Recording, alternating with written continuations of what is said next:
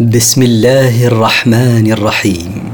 مركز تفسير للدراسات القرآنية يقدم المختصر في تفسير القرآن الكريم صوتيا. برعاية أوقاف نور الملاحي. سورة الكافرون.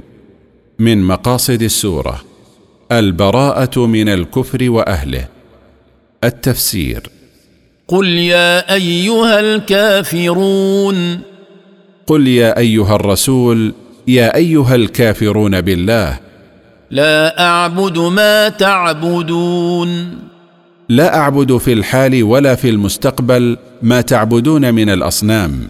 ولا أنتم عابدون ما أعبد.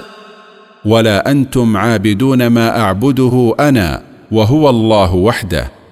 ولا أنا عابد ما عبدتم ولا أنا عابد ما عبدتم من الاصنام ولا أنتم عابدون ما اعبد ولا أنتم عابدون ما اعبده أنا وهو الله وحده.